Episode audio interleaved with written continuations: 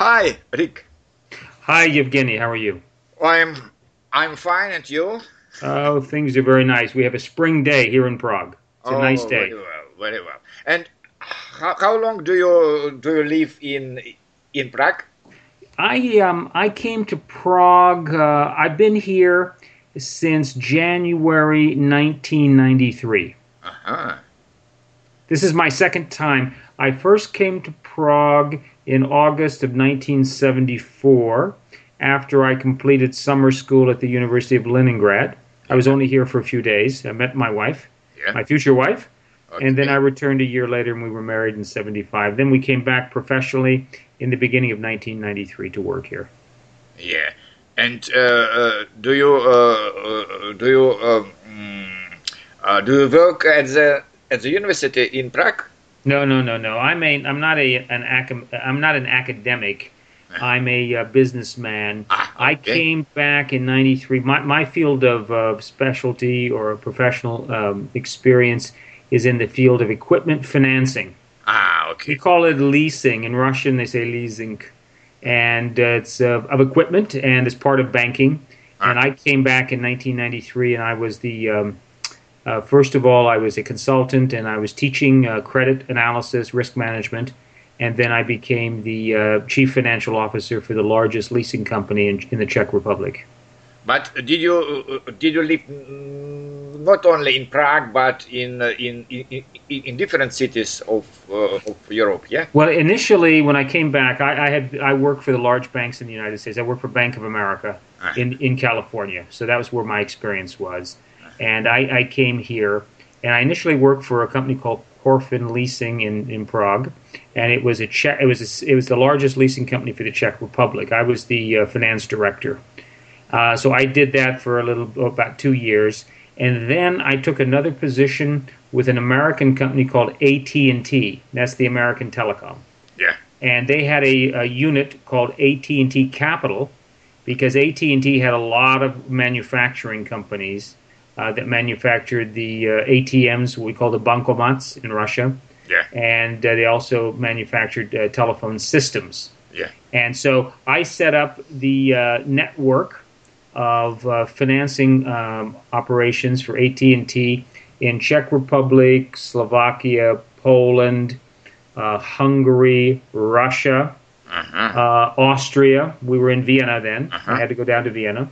And then we did also um, operations in Romania, Bulgaria, Turkey, Uh-huh. uh, and you- Greece. Uh-huh. Do you do you have uh, maybe a lot of uh, business trips? Oh, constant, I was constantly traveling. Ah, okay. ninety percent travel. It was crazy.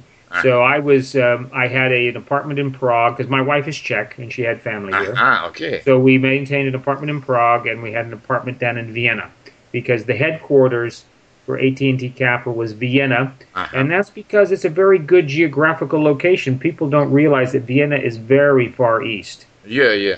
Even though it was a capitalistic uh, Western country during the Cold War, Yeah. it was the easternmost Western European country. Mm-hmm. Pro- uh, Vienna is much further to the east than Prague.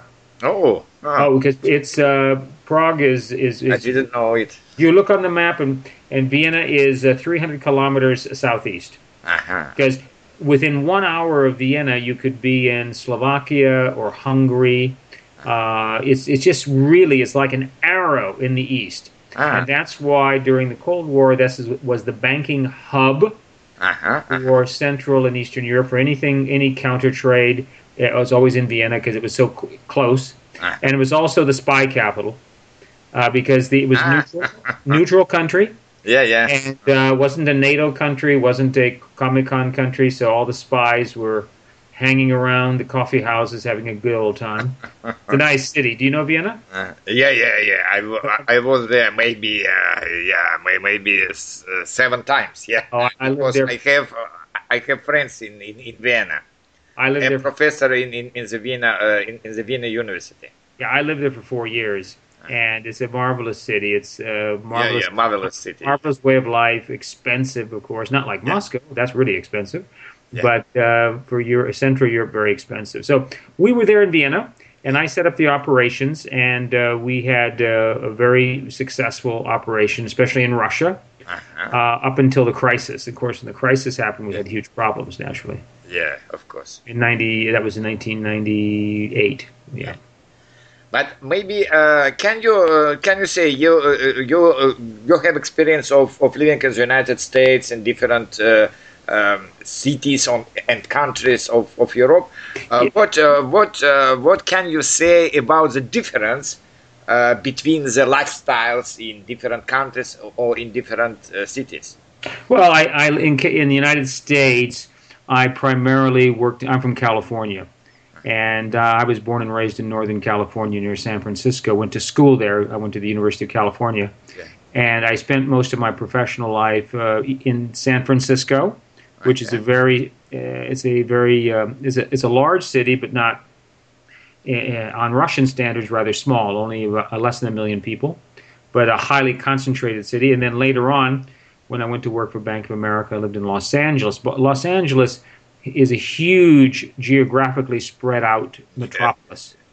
And uh, so the lifestyle in a place like Los Angeles is you're in your car all the time Uh-huh. and uh, it's a uh, it's a suburban type of uh, reality. Though when I lived in Los Angeles for a year, I lived downtown in the center, which is unusual.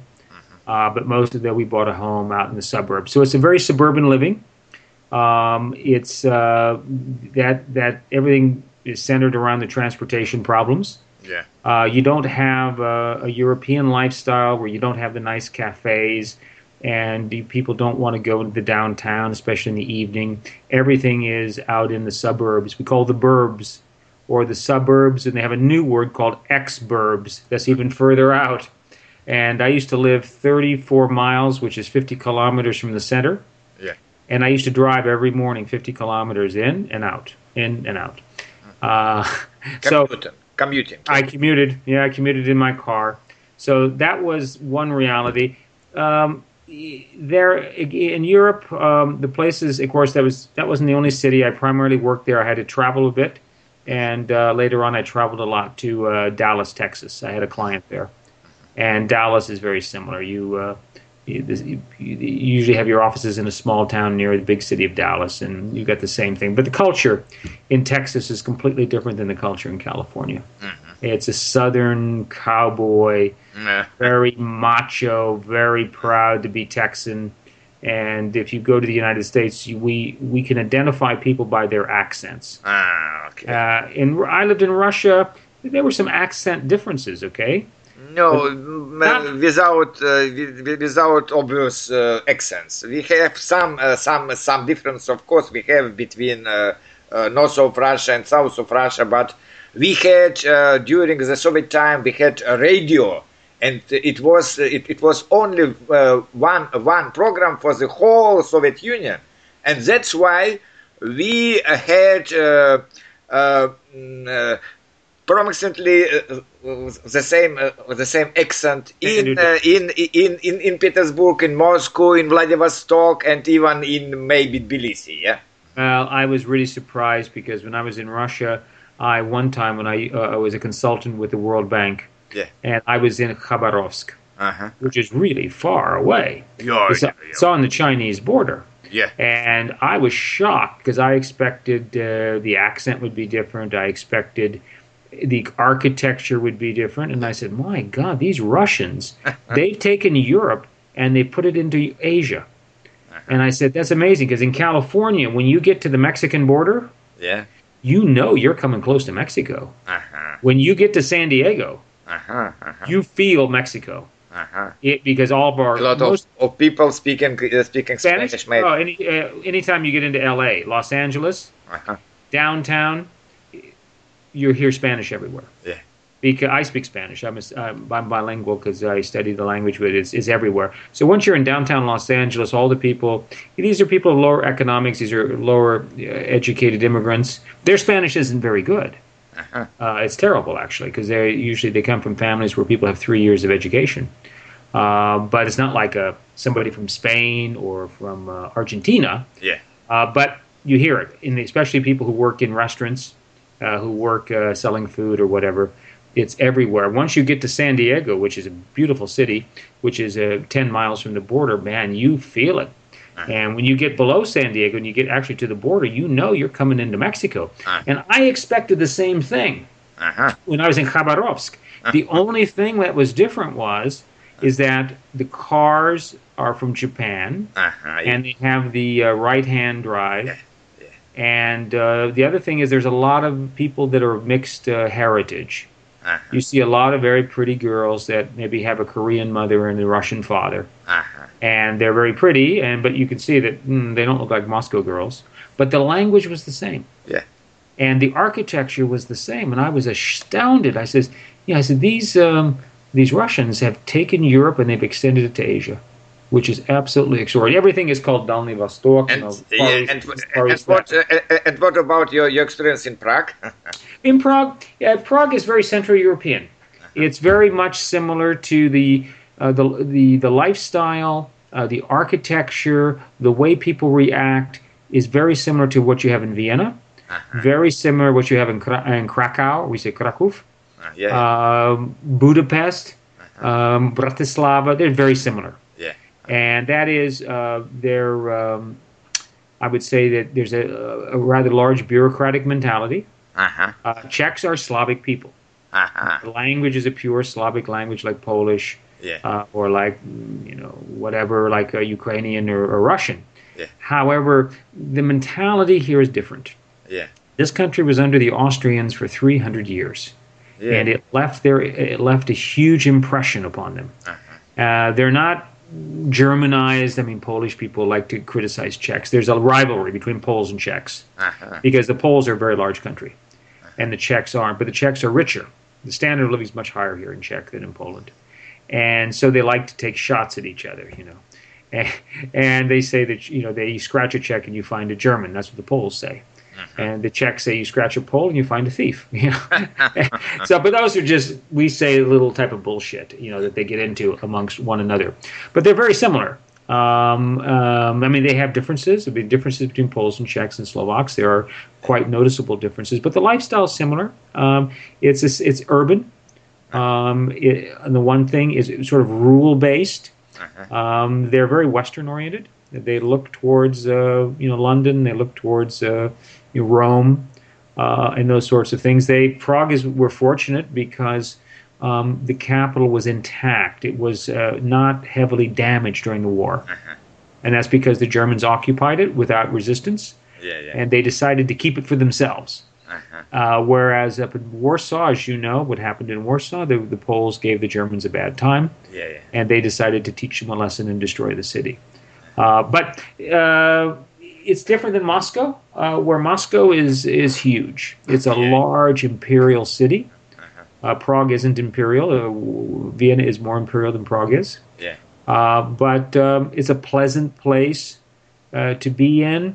But uh, they have lots of little tiny rules and procedures that you wouldn't have in the U.S. that people wouldn't put up with, and little s- silly things. Um, but um, it's um, I, I find it's, it's very civilized. Um, if you've got enough money, it's a quite enjoyable place. A lot of Russians are here; they love it.